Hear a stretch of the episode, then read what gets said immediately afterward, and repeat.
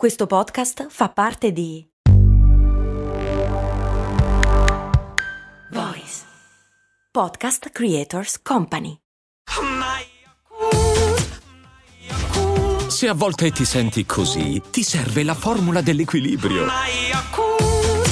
Yakult Balance, 20 miliardi di probiotici LCS più la vitamina D per ossa e muscoli. Domanda di Dimitri e Leonardo: cosa sono le cuffie a conduzione ossea? Come funzionano? Si sentono meglio o peggio delle cuffie normali? Quali sono i vantaggi e gli svantaggi? Le persone con problemi di udito potrebbero trarne giovamento? Sì, in breve, mo vi dico. Cose molto, cose molto,